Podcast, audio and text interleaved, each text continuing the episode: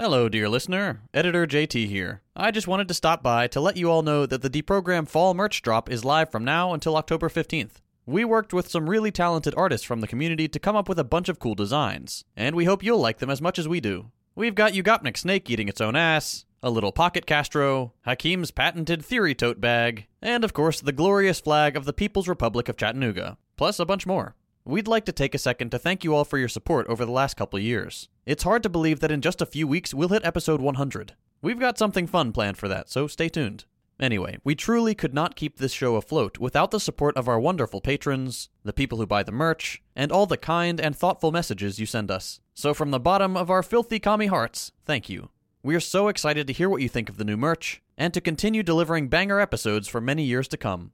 As a little something for our lovely supporters, every patron gets 10% off their merch order. Just go to patreon.com slash the and check the merch announcement post for the code.